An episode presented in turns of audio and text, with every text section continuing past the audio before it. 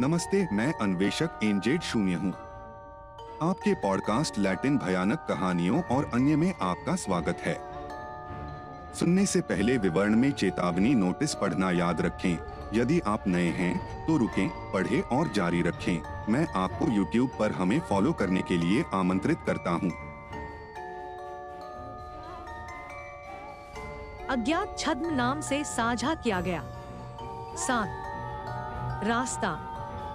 दादाजी जोकिन के पास एक पुराना शेवरले ट्रक था, जो नमक और नमी के कारण खराब हो गया था, लेकिन उसका इंजन अच्छा था। इसमें वे अपने औज़ार और रोज़मर्रा की जलाओ लकड़ी ले जाते थे।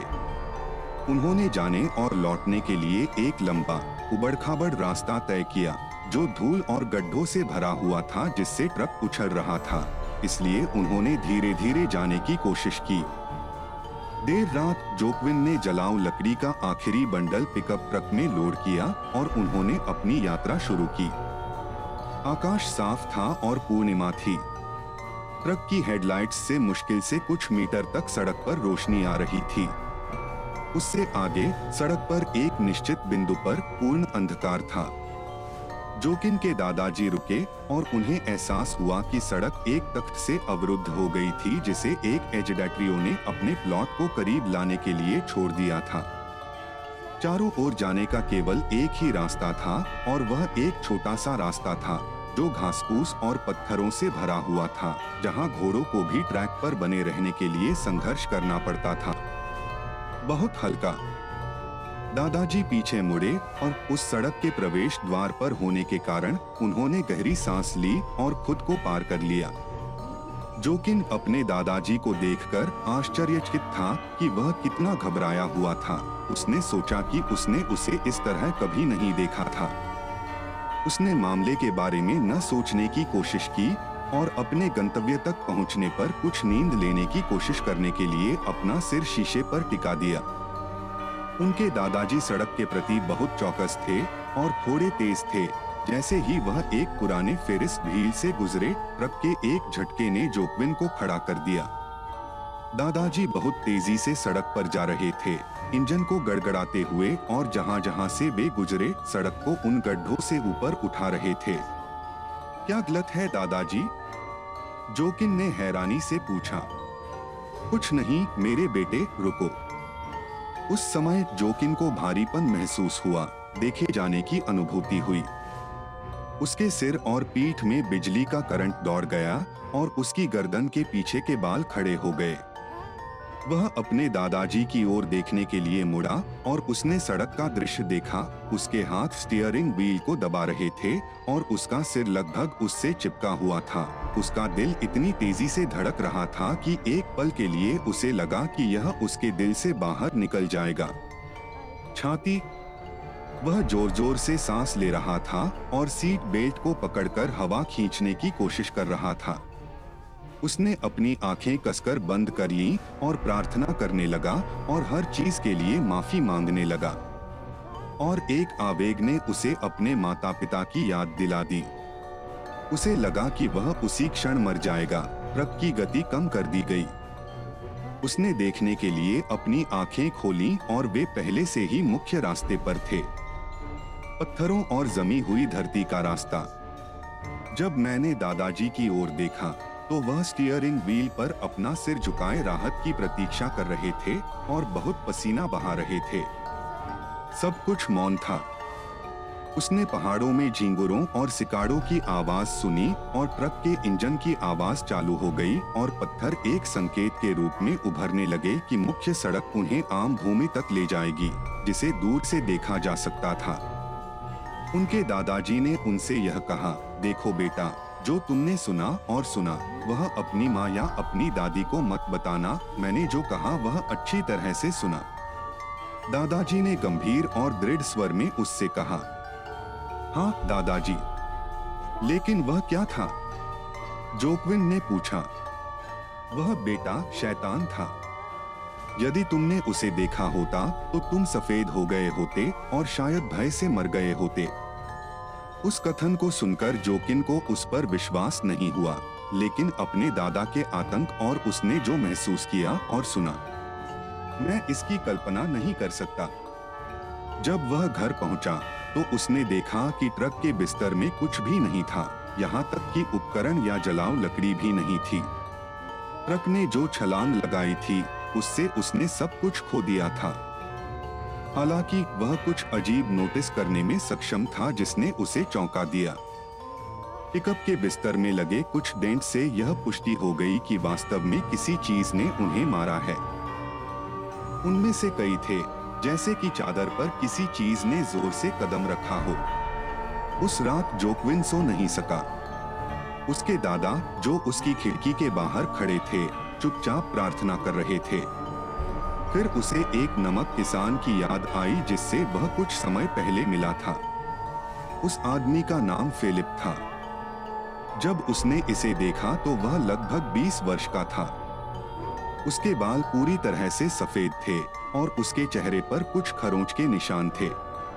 तभी उन्होंने उस युवक के साथ अपने अनुभव का प्रतिनिधित्व किया। लोगों ने कहा कि वहाँ शैतान प्रकट हो गया है।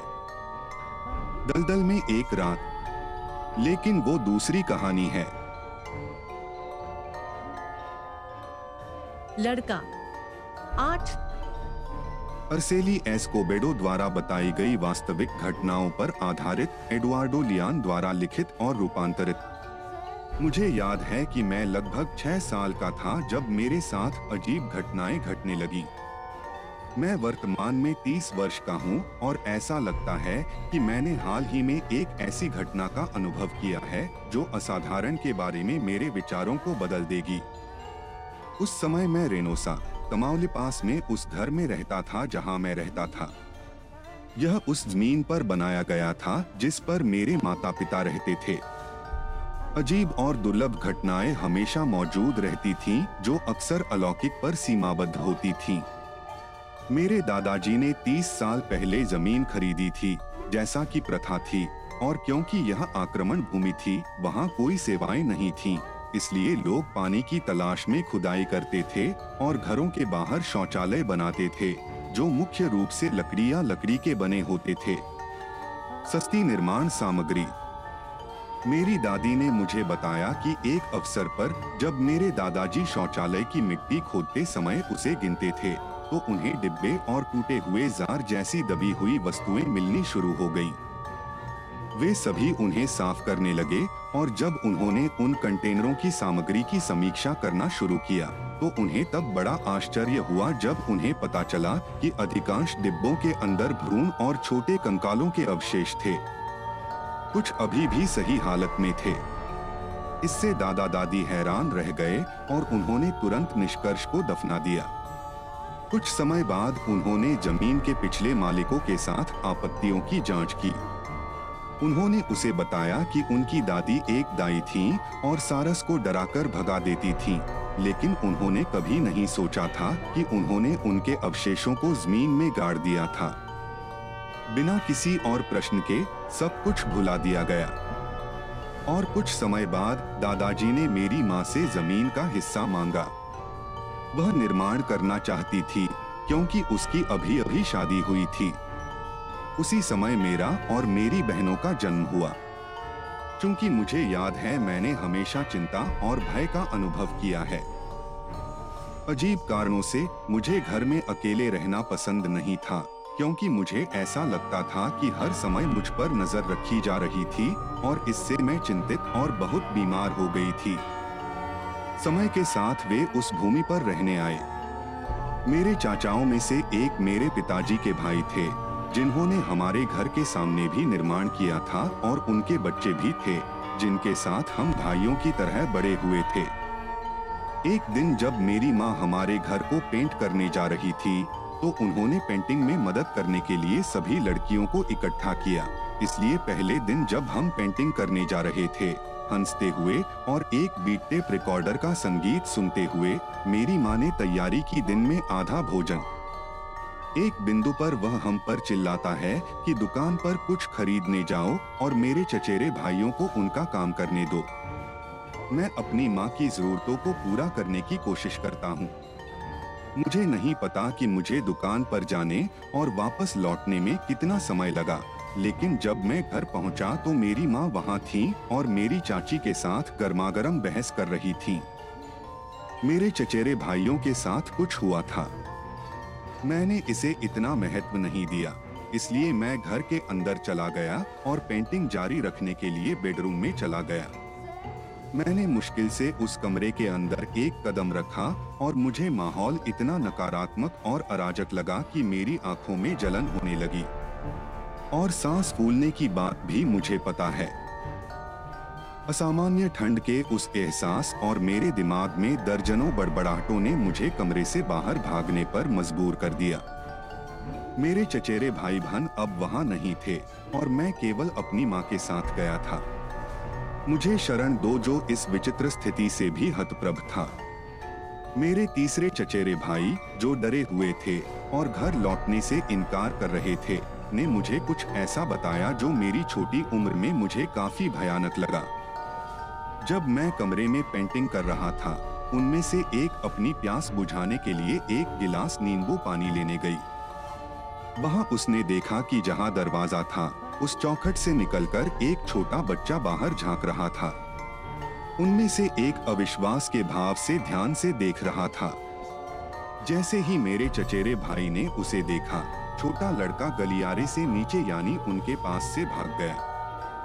वह मेरी उम्र का लड़का था और उन्होंने उसे एक गंदी, बिना धागे वाली शर्ट पहने देखा। उसके पास कोई अंडरवियर नहीं था और उसके पैर और पूंछ गंदे थे। उन्होंने सोचा कि वह मेरा भाई है और जब वे उसे पकड़ने जा रहे थे तो उन्होंने गंजा गंजा, यहाँ आओ चिल्लाते हुए उसे बुलाया। लेकिन उन्होंने केवल इतना देखा कि लड़का बाथरूम की ओर दालान के अंत तक भाग गया, जिसमें एक पर्दा लगा हुआ था दरवाज़ा, कुछ बेचैनी और सावधानी के साथ। वे चुपचाप और बड़बड़ाते हुए पेलोन के पास चले गए। जब उन्होंने बाथरूम का पर्दा बंद किया तो उन्हें तनाव मिश्रित आश्चर्य की भावना महसूस हुई और इससे भी अधिक जब उन्हें एहसास हुआ कि उसके अंदर कोई बच्चा नहीं है तो वे अपने भाई अपने घर की तलाश में घर से बाहर भागे। उन्हें उम्मीद थी कि वह वहाँ है और यह सब मज़ाक था, लेकिन जब उन्होंने देखा कि घर में कोई नहीं है तो उनके मन में दहशत फैल गई। पता चला कि उनकी माँ और उनका भाई गंजा घर छोड़कर चले गए हैं। घर बहुत पहले। जल्दी दुर्घटना घटी और उन्होंने देखा कि कैसे मेरी चाची और मेरा चचेरा भाई घर से आ रहे थे। वह कपड़े पहने हुए था और टेनिस जूते पहने हुए था। कुछ भी समझ नहीं आया। सच तो यह है कि उसने उन्हें अपना परिचय दिया। उन्हें मेरी चाची होने का डर दिखाया और मैं उन्हें बताऊँगी कि उन्होंने क्या देखा और महसूस किया। उस समय मेरी चाची मेरे घर की स्थिति के बारे में मेरी माँ से शिकायत करने गई और उन्होंने स्थिति को समझा। यह आशा करते हुए कि ऐसा दोबारा नहीं होगा। मेरे चचेरे भाई कभी हमारे घर नहीं लौटे और इस बीच मैं इस डर में रहता था कि वह प्रेत फिर से मेरे सामने आ जाएगा। अर्सेली एस्कोबेडो द्वारा बताई गई वास्तविक घटनाओं पर आधारित लड़का एडुआर्डो लिनन द्वारा लिखित और रूपांतरित है, जिन्होंने आपको यह छोटी डरावनी कहानी दी है। कई लोगों का मानना है कि बच्चों की शक्ल सिर्फ़ बच्चे नहीं होती, बल्कि उस मासूम शक्ल के पीछे वास्तव में कुछ और भी होता है। आपको क्या लगता है अरसेली के चचेरे भाइयों ने जो देखा वह क्या हो सकता है? बच्चे या राक्षस की शक्ल हमें टिप्पणियों में अपनी राय बताएँ। और हाँ हमसे मिलना न भूलें। हम अगली कहानी में एक दूसरे को सुनेंगे।